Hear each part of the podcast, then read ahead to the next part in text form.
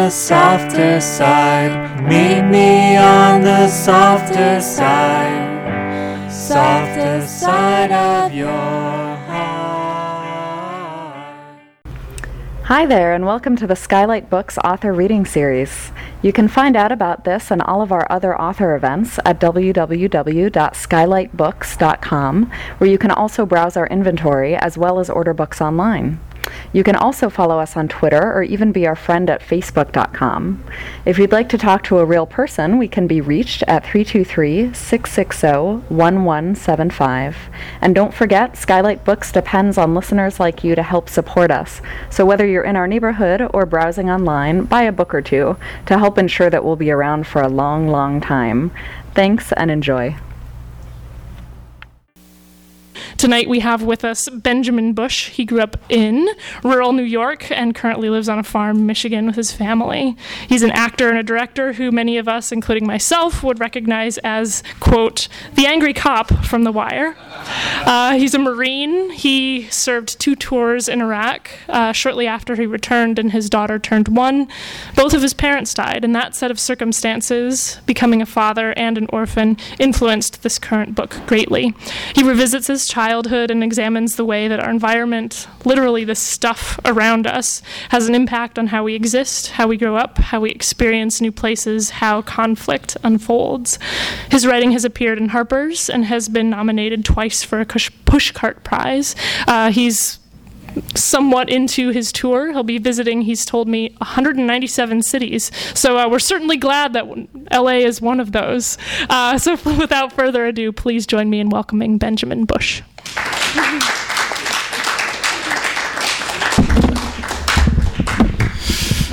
Uh, I always get excited when I see mics. There's something about the 80s that comes back.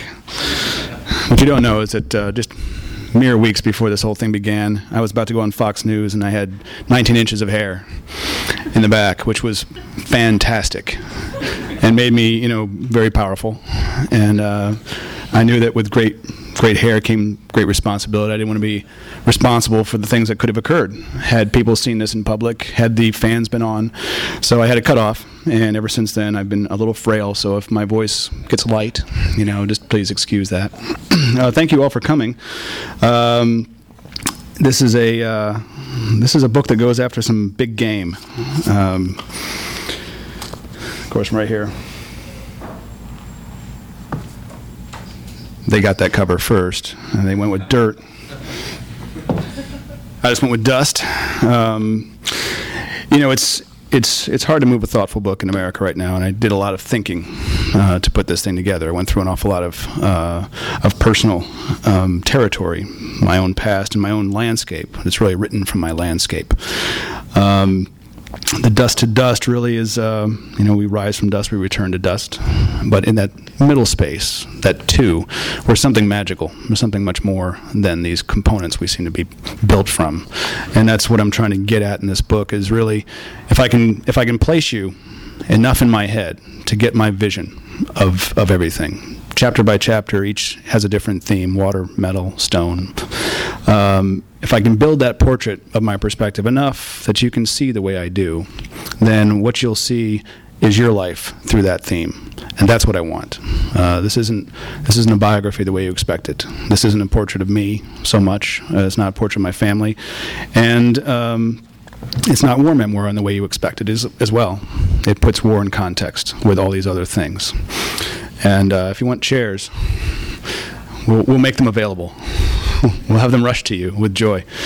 Um, so it's a hard book to read from. It goes through, uh, you know, it goes after, like I said, some some big game. It's the the fierce beliefs of our childhood are fierce, and there's something about that which creates its own rationale, its own ration. And uh, as a child, you believe in immortality. Your parents aren't going to die. You're not going to die.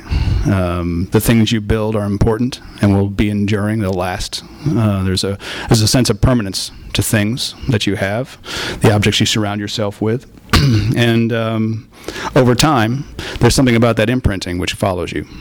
The uh, the fact that we grow, we find damage, we find death, we find all these things to be. Uh, the unavoidable spoils of, of a life lived, uh, that we are terminal beings. But uh, there's something about that child which in, endures in us as well. And even when my parents uh, died, there's something about where I came from. I could trace right back to the child, which disbelieved. It was not because I'm irrational, but I had a different sense of of truth at that time. And there's a piece of that belief which stayed with me. And there's a lot of that which you're going to find in your own lives. You know, this, this book kind of, this book is built to take you home. And uh, that's what I wanted to do. But uh, I'll read a few pieces and you get a sense of, uh, of who I was. In all the learning we hope that we do in life, uh, you'll find that I'm someone who learned not from my mistakes well at all. Uh, if I could make a mistake, I would repeat the mistake with far more enthusiasm and commitment. Um, that's that's kind of my uh, my life. Uh, this book is very much about defiance as well. And there's been a request for me to read the B story, so I'm going to read the B stories. I've never read this one, uh, so you'll have to uh, bear with me if I jump. This begins chapter 8 Blood. I was always told to stay away from bees. The fact that they could hurt me only made them worthy of closer examination. Once, as a boy, I found a bumblebee living in a hole beside a barn, and I watched it come and go. I decided that it was a creature that I could capture, something I could outwit without injury despite its dangers. I was told to stay away from bees, wasps, and fire, but I believed that they all required secret scrutiny of the most cautious kind. The most solitary habit of the bumblebee removed me from the f- true fear of a swarm, and I waited nearby with a minnow net for it to return. It was flying back and forth to a cluster of wild phlox, its legs thickened by pollen, and it moved like a slow bullet toward me, its wings invisible with effort. I swung the net and knocked it down. It fell onto the driveway, heavy enough to make a sound and an impression in the dust. It was stunned, but I thought it was dead. I did not know that a bee could be stunned. I had a jar cleaned of its strawberry preserves and the tin lid still fragrant with fruit, and I carefully reached for a wing of the downed insect. I picked it up, examining it before placing it in my jar, and it awoke, curled, stung my finger, and escaped as I retreated to the house. My hands were still small then, and my finger quickly reddened with swelling. I had to admit that it hurt, that I was possibly to blame, and that I required aid. My mother made a salve of baking soda and a wet towel, and I was told to hold it on my hand and rest. It took some time to feel better. Worse were the words she left me with, as I was humbled with surprise, injury, and discovery. Now, what did we tell you about staying away from bees? We go forward to uh, just after I had graduated from Vassar, before I went into the Marine Corps. Natural progression for artists. Uh, we were, we make great infantry officers. A heavy recruiting effort there at Vassar. And um, actually, when I got my my chance to join the Marines, um, because I was exposed to a recruiter who was sitting in the college center. Uh, they were putting out their little pamphlets, and they were sitting there in their uniforms, looking very, you know, restrained and dignified. And in front of them were 15 college students dressed in white with red paint blo- thrown all over them, staging a massacre. And by the time I got to the table, they lay dead in a pile in front of the Marines who took it with a great deal of, of good humor. And just nodding at, you know, why, why do we have to come to this godforsaken place over and over again to be vilified um, by people who hope the world is a better place? And so I went and picked up a pamphlet, and then, you know, the rest is, is history. But, but in that period of time in between, I didn't want to go home uh, because it would require, once again, that I admitted I needed help.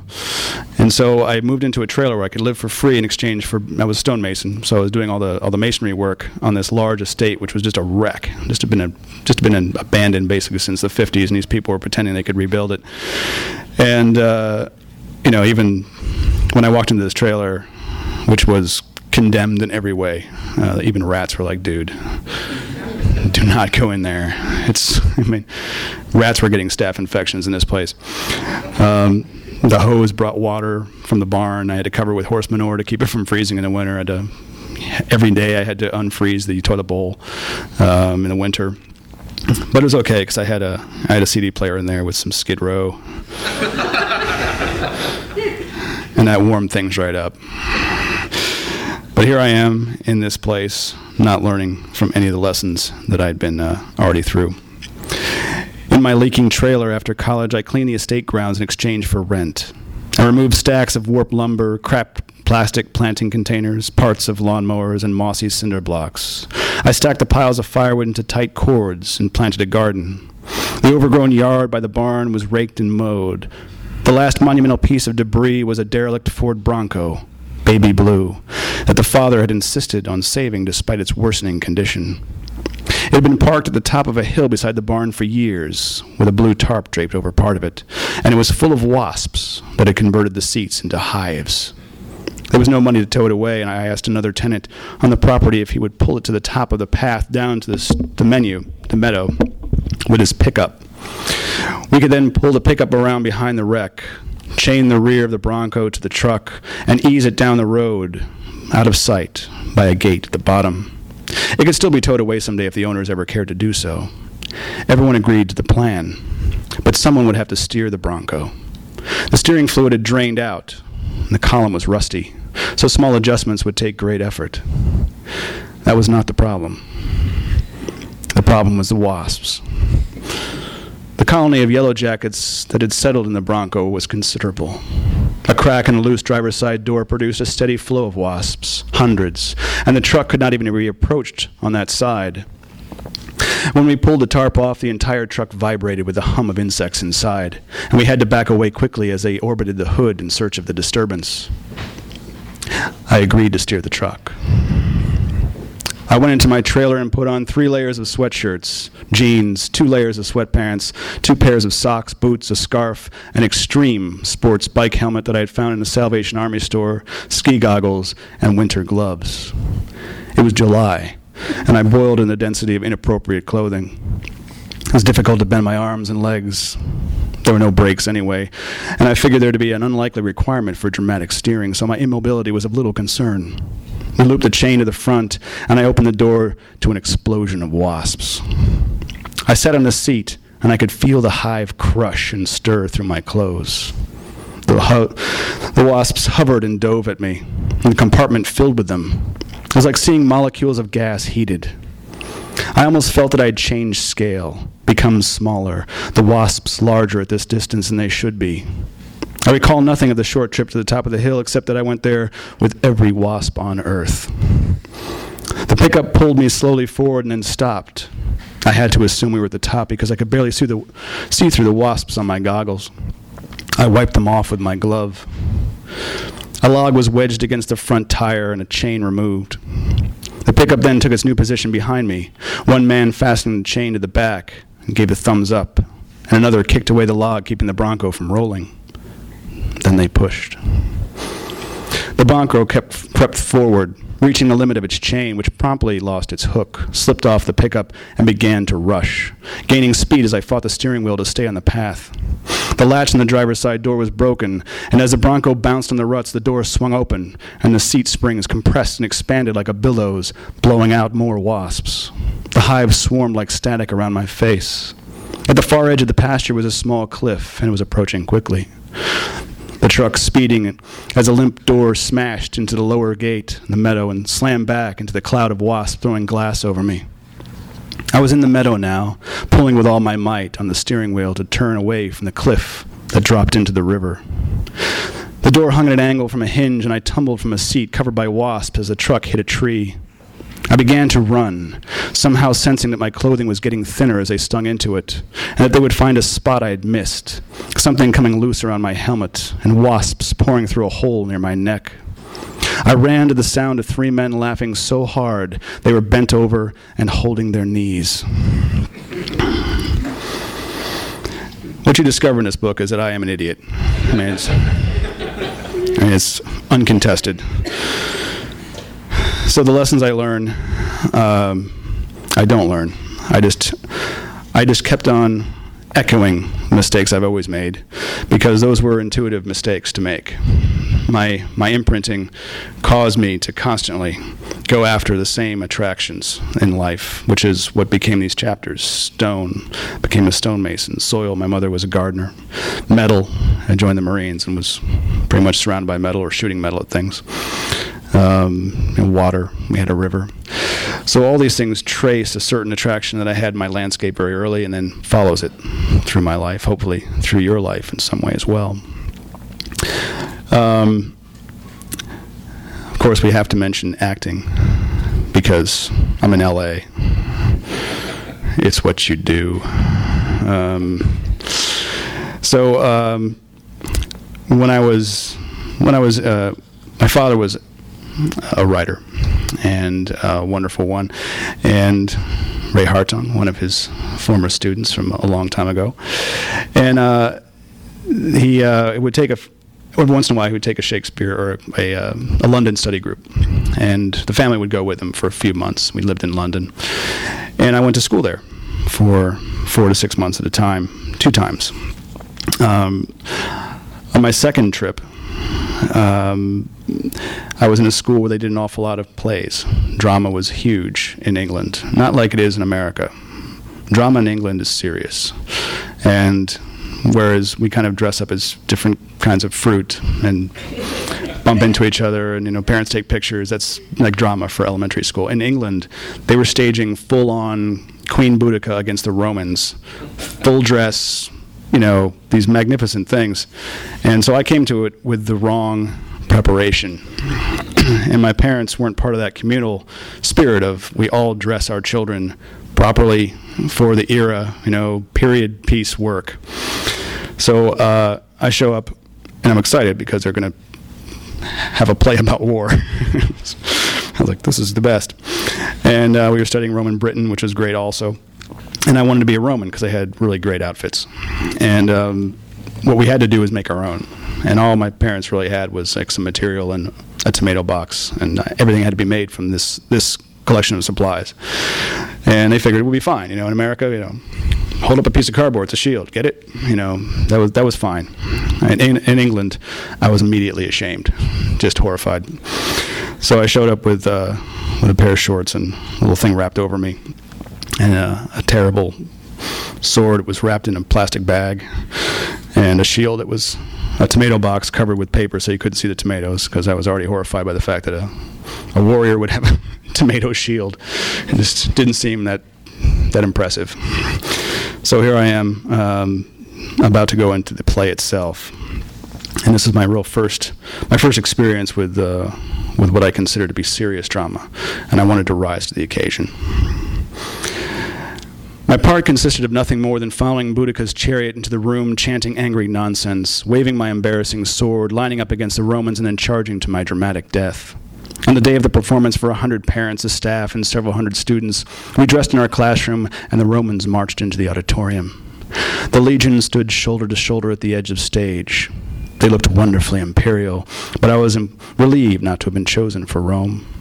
I could imagine how my armor would have looked if I'd been left to craft it from a tomato box. We assembled in the hall outside while speeches were made inside. At some point, we were given a signal and made our entrance. My parents said that as we came in yelling, I was the barbarian most noticeably smiling. Boudica gave her speech about liberty, and then we were to attack the Roman ranks, failing to achieve our freedom. I rushed up the steps at a boy wearing imposing leather Roman armor, and he made an uncomfortable slash at me. This was my cue to perish. In rehearsals, I had gone through the motions, pretending slowly to pretend, but this was the performance. I threw myself backward with a scream, my feet coming off the stage, sword and shield tossed into the air, and I struck the oak floor on my back with a smack that sounded loud even to me. I was told afterward that half of the parents stood up, and the play went silent with a gasp. I lay unmoving, arms extended, eyes closed, laboring to control my breath. A teacher hurried to my side and stooped, trying very hard not to let her voice sound hysterical. Can you hear me, dear? she asked. She had her hand on my chest. It was cold. Yes, I hissed, trying not to move my lips. Are you hurt, sweetie? Can you move? I've been killed. I whispered, keeping my eyes closed. The teacher withdrew. I heard my mother's voice in consultation with her, and the play went on. More boys falling carefully on the floor at the foot of the stage to the constrained sword strokes of boys dressed too well for fighting. Queen Boudica, seeing all of her men killed, made another speech, drank poison, slumped in her chariot, and was pulled out of the room by the teachers dressed as horses. I had pretended at war again and had again been killed in front of my parents. It was my first memorable public performance and a blend of the two professions I would go on to pursue most seriously. And because I don't change, I wanted to get back into acting after uh, my first active duty tour with the Marines. This is after Vassar and after a good period of time down in Camp Lejeune, North Carolina, with Fast Eddie Wilson. Um, I was considered uh, by all my commanders to be an intense lieutenant. Apparently, I was intense. Um, but uh, it made me serious in all life uh, thereafter in some ways. And so getting into acting afterwards with very few contacts, I had uh, one friend out here and then another, Ray Hartang actually, here as well, um, who tried desperately to help me. But uh, my refusal to move to LA hindered that progress. So I pursued it where I could, which was nearby in Baltimore. Balmer, sorry. After a three year tour at Camp Lejeune in the infantry, my wife and I moved into a little house in College Park, Maryland, our first home together. I'd wanted to audition for Homicide Life on the Street because it was a good television show and it was filmed in Balmer, only 30 minutes from our house. It was, in fact, the only local show at the time, and it was probably the only chance I had at a significant role. I'd given my headshots to the casting agent months before, and I was called in to play an extra. They said nothing more than that I would need to wear shorts and bring slippers and a bathrobe. I arrived on set excited to be in the middle of the production, and a production assistant boarded me onto the van to go to hair and makeup. I was informed that I was to play a corpse, which was disappointing. I sat shirtless as my death was applied to me. I was covered with a pale paste where they thought I would be seen in the partially unzipped body bag, and a large hatchet wound was sculpted onto my forehead with wax and opaque shades of blood paints. It was an impressive wound.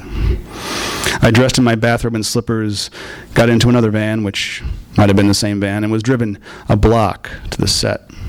In a small warehouse separated from the Baltimore harbor by a dock where the water ride stopped was a morgue. It had been built for the show, which often brought its detectives there to examine the fictitious dead. There were extras milling around in lab coats and film crews setting up the room for the shoot. I was directed to a stainless steel table, and I carefully slid into the body bag. Even though the room was heated, the table was still cold. Another extra sat beside me with a pad, as if taking notes on what could only be the most obvious cause of death in history. As I lay there, I did not participate in the bored banter of the other insignificant players and corpses. I wanted to be noted as professional and focused. I heard the actors speak their lines for camera tests while I kept my eyes closed. Then stand in stepped in as lighting was adjusted and the actors rested or continued rehearsing elsewhere. I remained on the table.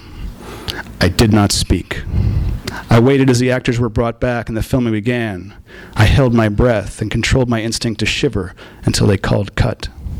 If anyone had seen me, they would believe that I was not alive. They began to shuttle people away for lunch, which was set up somewhere down the street, and the actors disappeared along with the crew. I lay on the table. I had no intention of moving until directed to do so. The set lights clicked off and the warehouse grew quiet. I could hear footsteps in the back and things being moved, but the set was abandoned. I sat up in the body bag. I was alone. I had not followed the herd out of the building to wait for rides and been left behind. It occurred to me that no one was going to direct me anywhere. I slipped off the, the, out of the bag and off the table, walked backstage, found my bathroom and slippers, and walked outside. It was December in Baltimore, bitter cold, and I didn't know the area very well. A member of the crew was walking back with a plate, and I asked if there was a shuttle coming. He seemed surprised to see me and gave directions to the church where the catering was laid out. I would have to walk. I began to head up the street in my bathrobe and slippers, my bare legs feeling strange as a cold wind struck them. I felt remarkably exposed. I walked across Thames Street where people were Christmas shopping and felt myself being noticed. I smiled at couples as they stared, unsure of what they thought they were witnessing. I'd forgotten how my head must have looked. There were many homeless people stumbling around Baltimore, mad with drugs or savage with long disregard. I could have been one of them, insane with imaginary heat and the chill of winter. I arrived at the church where the vans were parked and went in the front entrance. As I stepped through the large wooden doors, I looked directly into a classroom of black children who promptly went silent. It took me a moment to see that lunch was downstairs in the church basement.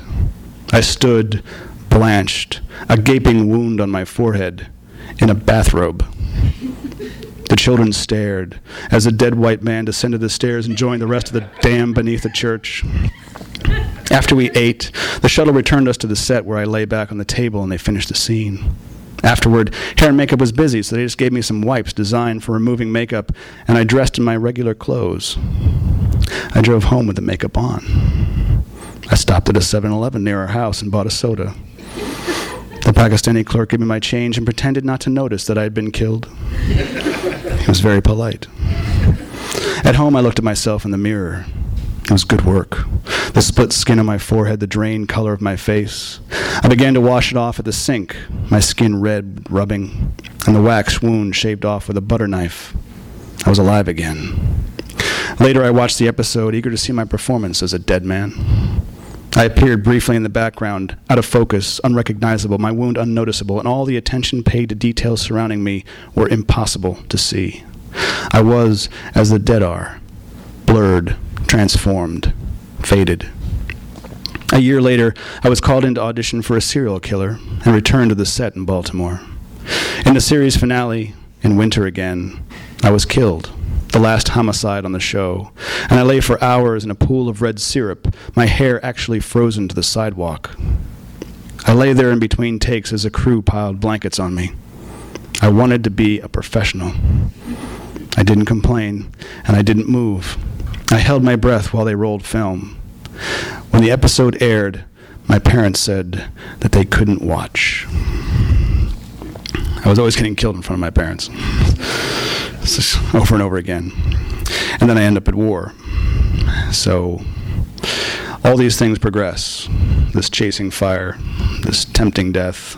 Uh, the things we do in our youth sometimes become exactly who we've always been, who we're meant to be in some ways. We can't turn away from some of these impulses.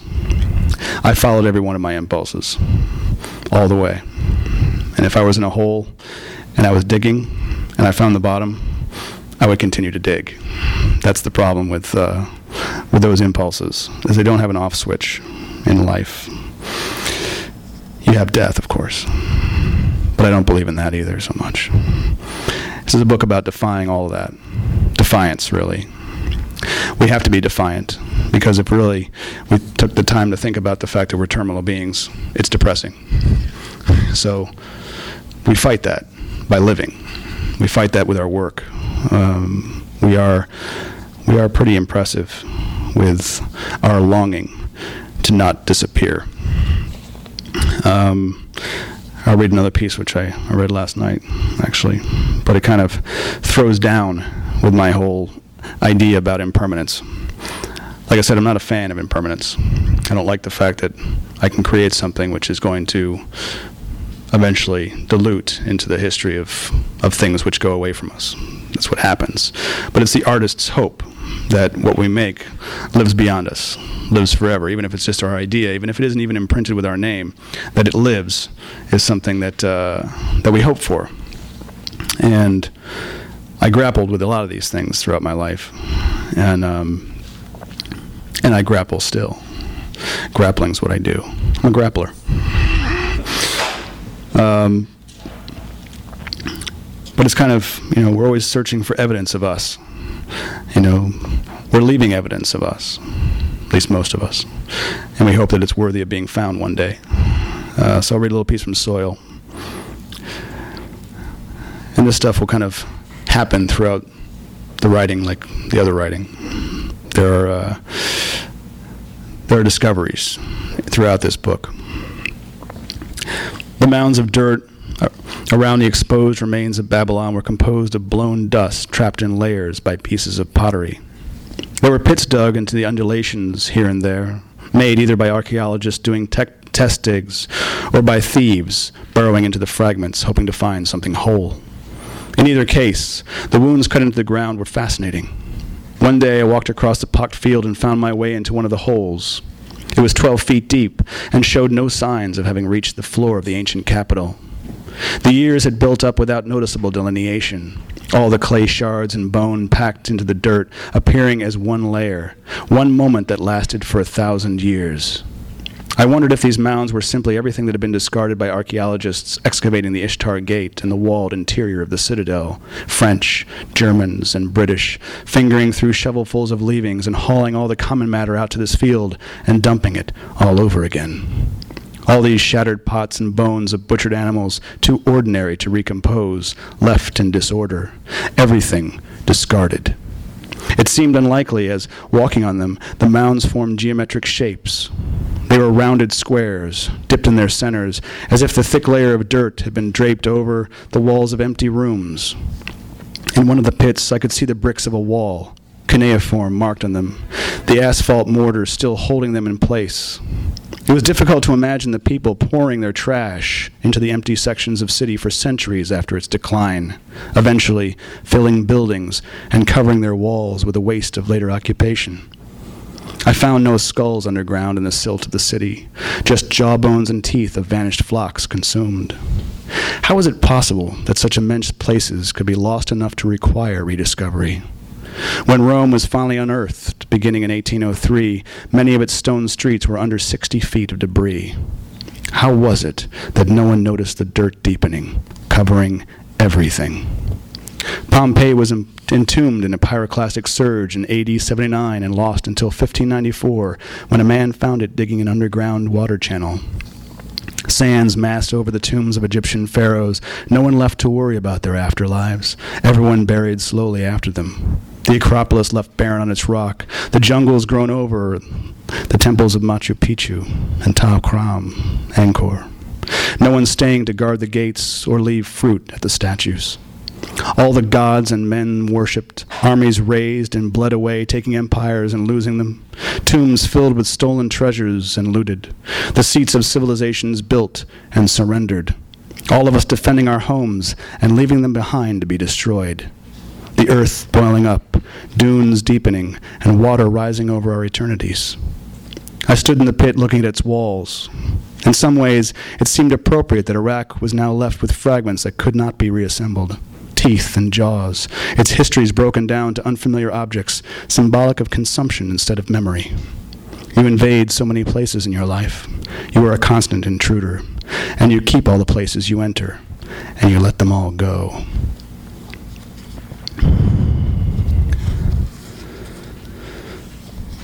And then just because.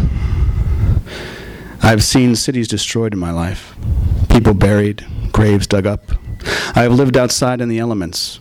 I know that everything is recomposed from pre existing matter, that we are all fragments from earth and life blown apart and gathered up. Pieces of us are from stars and meteors, the ocean, dirt, and the dead. We will not be able to keep these pieces either, our bodies doomed to be given back to the ground. I have been presented all the evidence of every particle's part in universal transience, and I have decided to believe none of it dust to dust. So, thank you. Thank you all. Uh, questions, comments, witty remarks, fables, middle names no one knows. Interesting foreign words we use in English. Words I'll never write in a book. Copacetic. Never going to do it. Never never in this life or the next. Yes. I'm only halfway through, so I'm sorry if I'm asking questions. But one of the things I was struck by was sort of the thread of, of learning as a narrative thread. Um, and so you write about how your father explored the world through words, and that you, Mhm. I think you explored the world through pushing against it. Yeah. Um, how did that learning evolve? Well, uh, it didn't really. I was a tactile learner. Um, I went after the physical universe. My father went after the intellectual one, and it took me a while to find the necessity of that one to explore what I was seeing. Because after a while, you can't comprehend dirt anymore. It becomes this strange substance, this material that's composed of of everything, and uh, you need to think it through, and you need to find language to articulate those thoughts. I always thought I could solve all my problems visually. I'm a visual artist. I make films. You know, could I say all this with film? Yeah, kind of, but but uh, but to believe it, to to give it the depth and weight that I wanted it to have, you need to know that I truly have been in it. You know, to talk about dirt, I have to talk. I have to tell you about holes, in a way which isn't showing you a hole. It's putting you in there from how I've perceived it, uh, all the way under. Uh, go underground with me for a while, and so um, I never thought I would write a book. Um, the language came to me when I was in uh, in Iraq, and I could only write kind of one letter a month in between things, and uh, and launch it off to friends. And so um, that was when I had to articulate my experience, and I thought that I could always just show you, you know, take a picture. This is what it's like. No, not really. You can't. I can't show you the thinking behind all of this. Um, the image itself won't solve all those things in an articulate way. Art is meant to get you into conversation with your own, you know, your own thoughts. Um, but for this, I needed to be specific. I needed to find the cleanest way possible to, to, to say it. And so language became the thing. And I found my voice in those letters, really. Um, writing home once a month. Ramadi, even more so, my second tour, where it was just a shit sandwich. I mean, Ramadi was hell on earth in 2005, and we were all taking a bite. Um, we had a lot of casualties. I was wounded then, um, lost my best friend in front of me. And after a while, you begin to think, okay, so that's, that's this life then. This is how it ends. And, um, you know, there, there's a certain relationship you have to your mortality, which requires death to change. The idea of death, not so much. The, um, you know, the films of death, not so much.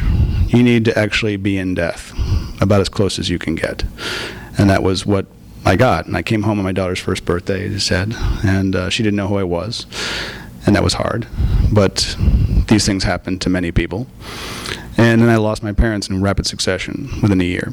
And I, I changed position entirely with them out of death. It was that thing which took the child and said, uh, All those things you believe are wrong. And the child was, throughout that entire process, and to this day, saying, No, I'm not. You know, it's what the kid says. You know, you're bad. No, I'm not. You, you just you just did that. No, I didn't.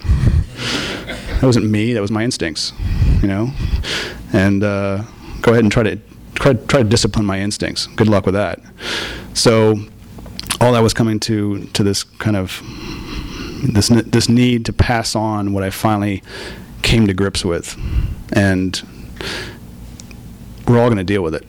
You know, that's that's the hard part, is that you know this this book is a sucker punch at the end. You know, just kind of all these things building up over the book, um, and the messages kind of finding their way to you, because that's what this book is for. It's uh, it's the human condition book. It, it's a book for the astronaut in space. You know, welcome. This is how things are going to go. It's a big cycle. You know, small bullet, big sky type theory um, about about life. And as as much as it acknowledges the fact that there is death in the world, it defies it. You know, so um, so that's kind of how I I came to write this that way. Um, I don't even remember the question. what was the question? did I answer anything at all, or did I just answer everything that was around it? That's what I do. yeah. If you could control the circumstances of your demise, how would you want to die? spectacularly. I, uh, I've already written my obituary, and it's great. you know, it gets better all the time. I keep on adding little bits. You know, I was I got up to like 43 with this, and I was hoping that you know things would work out and it, it'd just end the book with that, and it would sell because like hey, this guy you know died on the last day of his book. You know, but um, I still have time. You know, I'm on a book tour. Anything could happen. I'm going to Texas. You know. Selling books, nice. so, uh, yeah, it's the journey. But uh, I didn't think I was going to survive anyway. I thought I thought I was already done. Uh, my second tour for sure, and I wore it. I wore it in my first tour because I was expected to be invulnerable. You know, I had a 150 Marines who required that I not be vulnerable, and so for them I wasn't. It was my best acting work ever. I was like, oh, well, I'm immortal, so follow me. And I did. And for my for my sins, I, I bet right. Um, I just didn't get killed. Uh, my second tour, I was wounded within first two weeks, and it was just you know 140 wounded, 27 killed in our unit in that seven months alone. So I was so convinced I was dead already that I also wasn't worried about it. Why worry? You know, walking dead. So um, so I was never really worried that way war about my own death. Worry about my Marines, but I didn't worry about myself that mu- that way. Um, which was you know kind of a strange relationship to all that. But I figured 2005 was it. You know, every letter or picture I sent out into the world, I thought was kind of you know someday they're going to find my camera is going to be sent home, and they're going to get the last image, whatever the hell it was. You know, I took about one or two images a day, um, mostly because I wasn't sure what it was going to lead to. You know, the last things I was seeing. This is my last, as a visual artist. You know, you're trying to you're trying to give that all away. This is the last thing that I thought was important here. I can't give you context because I'm not here anymore. But paint it yourself. You can see the progression of images. You know, there's a chronology for you. But um, yeah, I thought I'd be dead at 12. Actually, as you read the book, you're like, how didn't you die at 12? I have a question that kind of actually jumps off of. Yeah. Um, so I was going to ask, because I know that in other interviews you've talked a little bit about the, the sort of strangeness in trying to portray a soldier while you're acting after having served. Yeah. Iraq. And um, and I was going to ask whether there, the, the, it sort of goes two ways, where your experience as an actor had any sort of impact on you while you were a soldier, and you sort of Hmm. mentioned that. Yeah, little bit. you you have to you have to carry yourself in a certain way, and you have to, I guess, you know, act in a particular way. Even though I never really repressed who I was, I didn't compromise who I was. I still told the same jokes, but I just did it with an authoritative voice. Um, you know, just uh, you have to be a certain way, and I think mostly it was it was not for my Marines, it was for Iraqis, is that I had to, despite endless and incredible frustration, I had to not appear frustrated at all. When people were lying directly to my face, I couldn't call them liars. I just had to go, interesting, and ask the same questions in, in circles to try to find what, what was true out of the lies that were being told. Because everyone, part of part of the you know the Middle East is you don't tell the whole truth in an, in reply. Uh, it's just at least there it was. So uh, because you know for years you know, the truth would get you killed, uh, especially in Iraq, uh, in, in Saddam's time.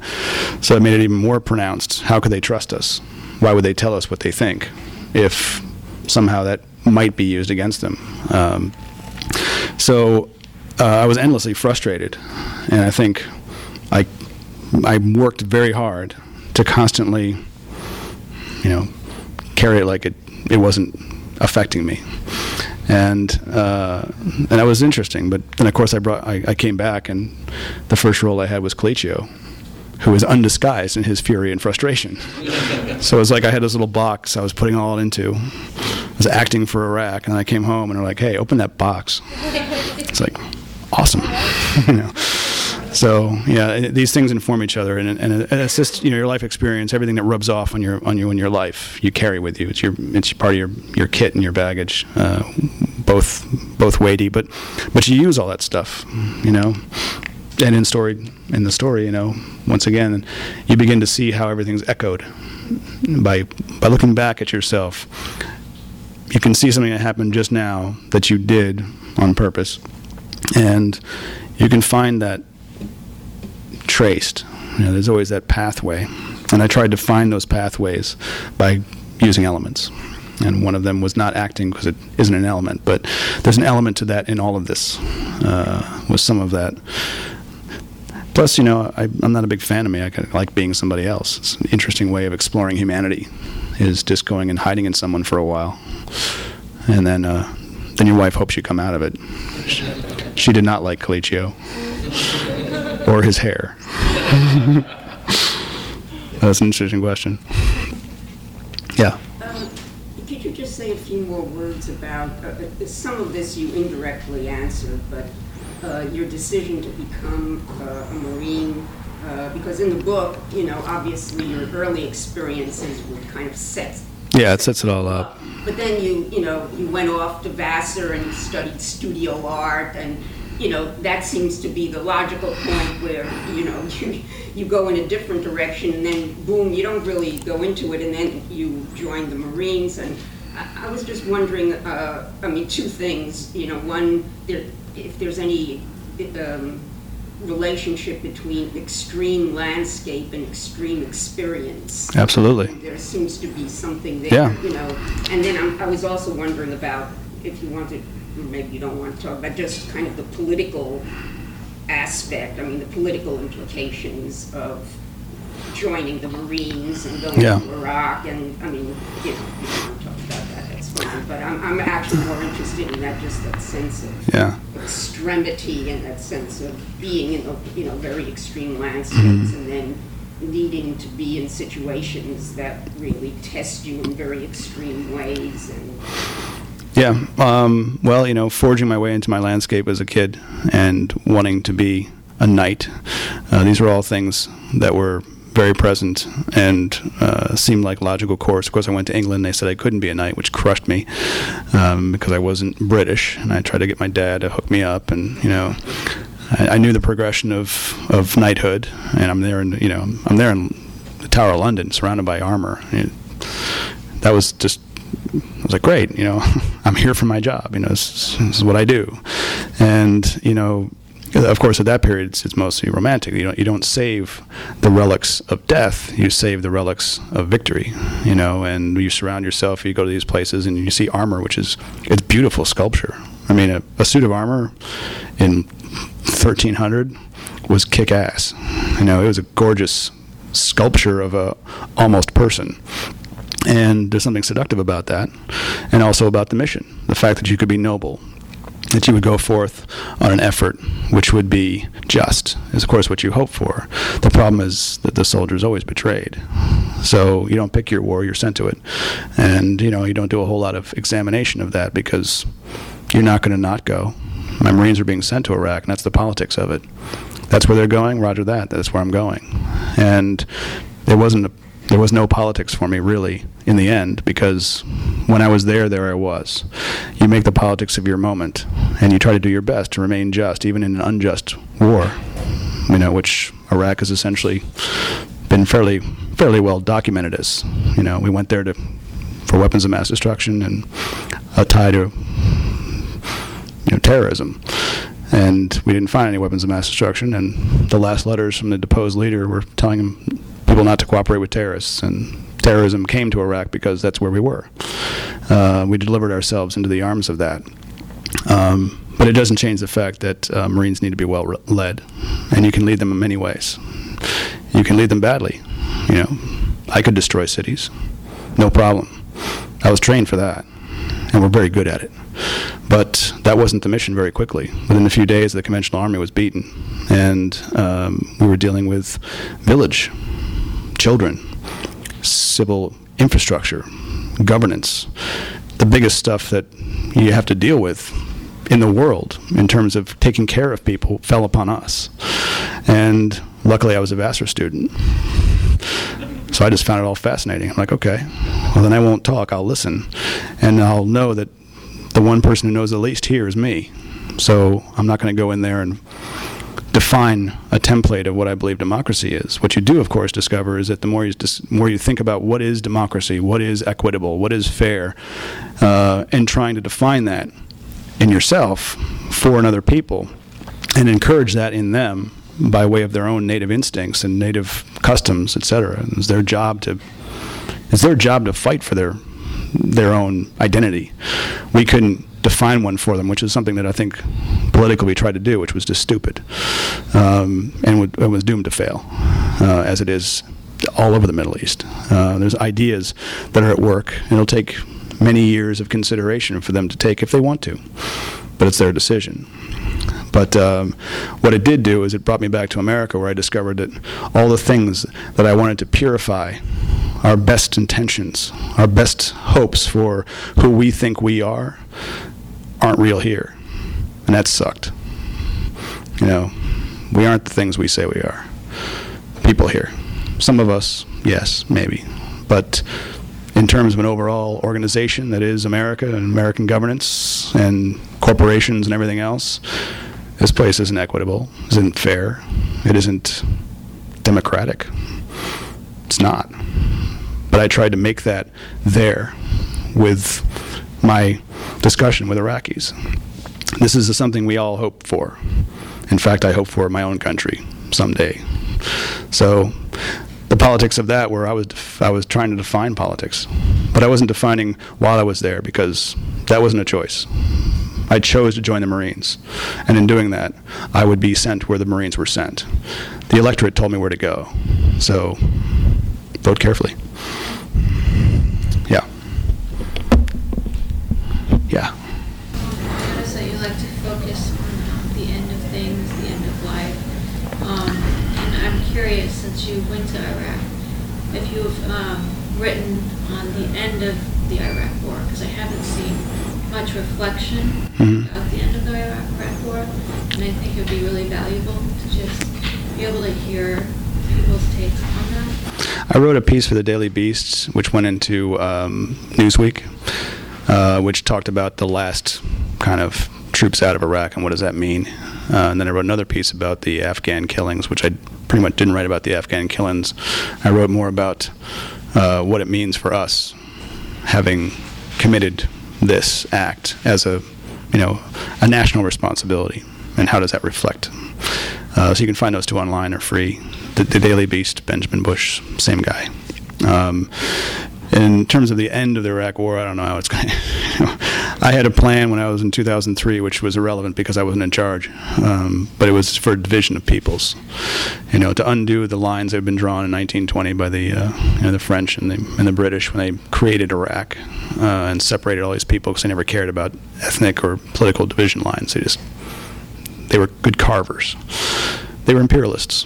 Um, and they created Iraq with these borders that stuck pieces of Kurdistan in there and stuck the uh, the Shia and the Sunni kind of into, into one zone together, um, awarding the Sunnis eventually control with only 20% of the population of the entire country, uh, repressing the rest. So, um, yeah, that was my plan. Was okay, go ahead and sever the Sunnis off. We know they're going to be pissed forever because they only got 20% of the vote. And if we're really going to create democracy, can you imagine what the Democrats and Republicans would do if they had 20% of Congress? They whine like children if they have 50% of Congress. Like, oh, we need one guy. There's no way we're possibly going to get it with something reasonable. We're going to have to, you know, give up a state somewhere and some kind of thing. So I knew what the Sunnis were about. I'm like, oh, so you were in charge of everything. Now you'll never be in charge of anything, and your section of the area has no oil. This is going to suck. So I'm guessing what you're going to do is go on a sectarian violence binge, not so much because you're pissed at the Shia, but because you're killing voters. Which is why one guy goes and blows up 45. Those are good odds. If you can do that over and over again, your 20% is looking bigger. Um, the Shia were just awarded a, a whole country. Here you go. Sorry you were oppressed. You get to have a country. Go ahead and botch it. Um, they didn't define it, you know. Um, and the, the Kurds have been pretty happy the whole time. They actually like us. We liberated the Kurds in their minds. They love us. They have oil, and it's kind of nice up there. So, uh, you know, if they can get their oil through the Shia section, because they can't get it through Turkey, those guys want to kill them. Um, then they can work a little deal down um, um get their oil out, and, and be happily ever after. You know, all the corruption that comes around with that, it's going to be epic, but, you know, all's well that ends well. I just thought that the Shia would be kind of their own country. The Kurds would be their own country, which would annoy the Iranians, the Turks, and the, and the Syrians, all of which doesn't matter to me, but it's really going to piss off the Turks. And uh, and the Shia, uh, the Syri- uh, the Sunni would eventually just kind of annex themselves, if not directly, certainly politically, to the Ba'ath Party in Syria, which of course is now a collapsed, collapsing state. Um, because they're Sunni and they're sh- they're uh, they have a Ba'ath Party running the shop, so uh, yeah, and they're next to each other. So that's how I thought things would shake out in 2003 when we could have made that all happen just by saying, and now we announce a new country, times three. But instead, we brought over Bremer, who was a functional idiot, and began to just screw stuff up in, in biblical proportions. Um, Bremer was a was a horrible, terrible thing. We had this whole army. He just banded them. It's like, go forth, disguise yourself, and fight us. Like, great. And he took the top five layers of all government and made them never able to work in Iraq again. Now, they were all corrupt. I'm not contending that. But uh, they also knew how to make corruption functional.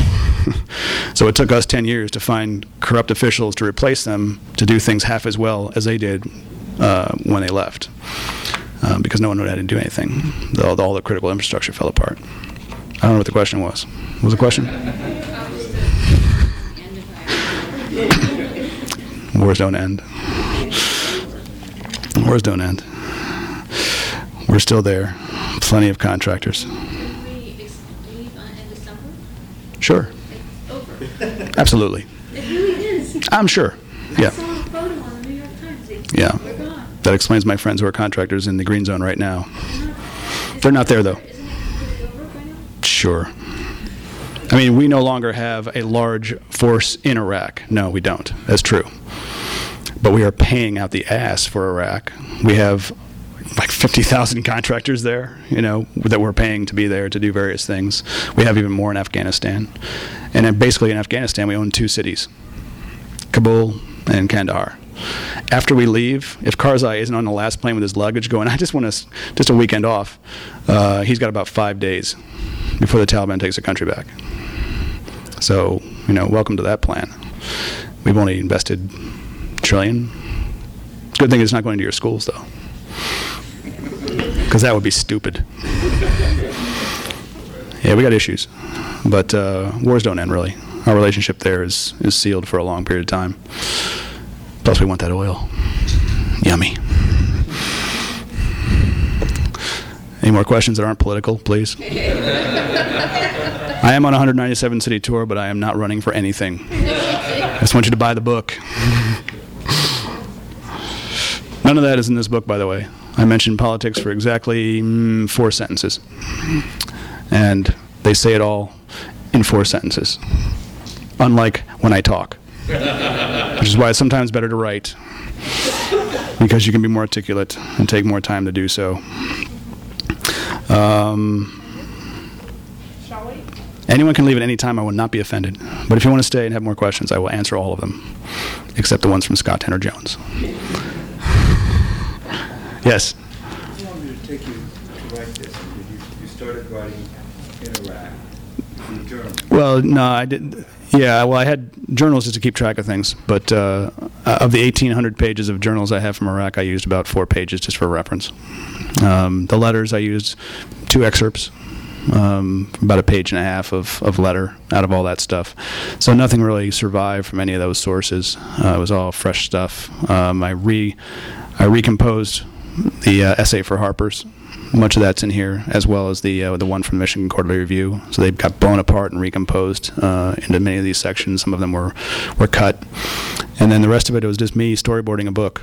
Uh, I knew I wanted to do something very unique, um, which is why we can't find a, a reviewer to compare this to something specific because there's just nothing else that has this model. And um, I just put up the chapters and I wrote sections and I tacked them into these various chapters and I moved them around. And things that didn't have enough strength or redundant in some way, I just started cutting them away, like you do with scenes. This, this, I need to say this in this order is kind of how I built the book. And you know, if something wasn't strong enough, it lost its place. And um, sometimes things shifted. I had originally uh, 12 chapters. Now there's nine Uh, there was underground, which became soil, moved into soil. There was a dust and underground chapter. They became soil, and much of both of them were, were taken away. Ice. yeah, it's an exciting book. Um, ice and water were combined, and some of ice went into stone. And uh, there was another one which was uh, was was sky, but I killed it. It didn't. I killed the sky. That's me, man. That's what I can do. I killed this guy. Um, so it shook down and eventually was was out. And I had a great editor, Matt Weiland's the best in the business, um, and I came to it originally with the entire thing built to be just the way we remember, which is all. Uh, all completely unchronological. The way we think is associative. It doesn't. It doesn't care about time, and was leaving all over the place. And so he, he was the one that, that saved the book by saying, you know, I see what you're doing, and it's fascinating, but you're going to kill your readers. Um, try to put each chapter chronological from childhood to adulthood, and then start again the way you're doing it. Um, so he was the one that re kind of set uh, the structure that way in each chapter was make them chronological instead of instead of leaping the way I was kind of really thinking them through. Um, so always have an editor who's smarter than you. It's part of the plan. Yeah, I was lucky. Juan. What? It's okay. I would have forgotten the question after I started answering it. That's how I roll. Why don't we break it down and then we can set up, signing. Sure, yeah, let's anyone sign it. Questions, then we can- Thank you all for coming.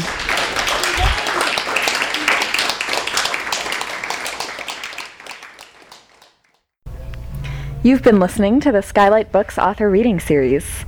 Don't forget that you can check out this and all of our other great podcasts at www.skylightbooks.com. Today's music was provided by Fragile Gang. You can check them out at MySpace, Facebook, and the iTunes Music Store. Thanks for stopping by, and we hope to see you soon.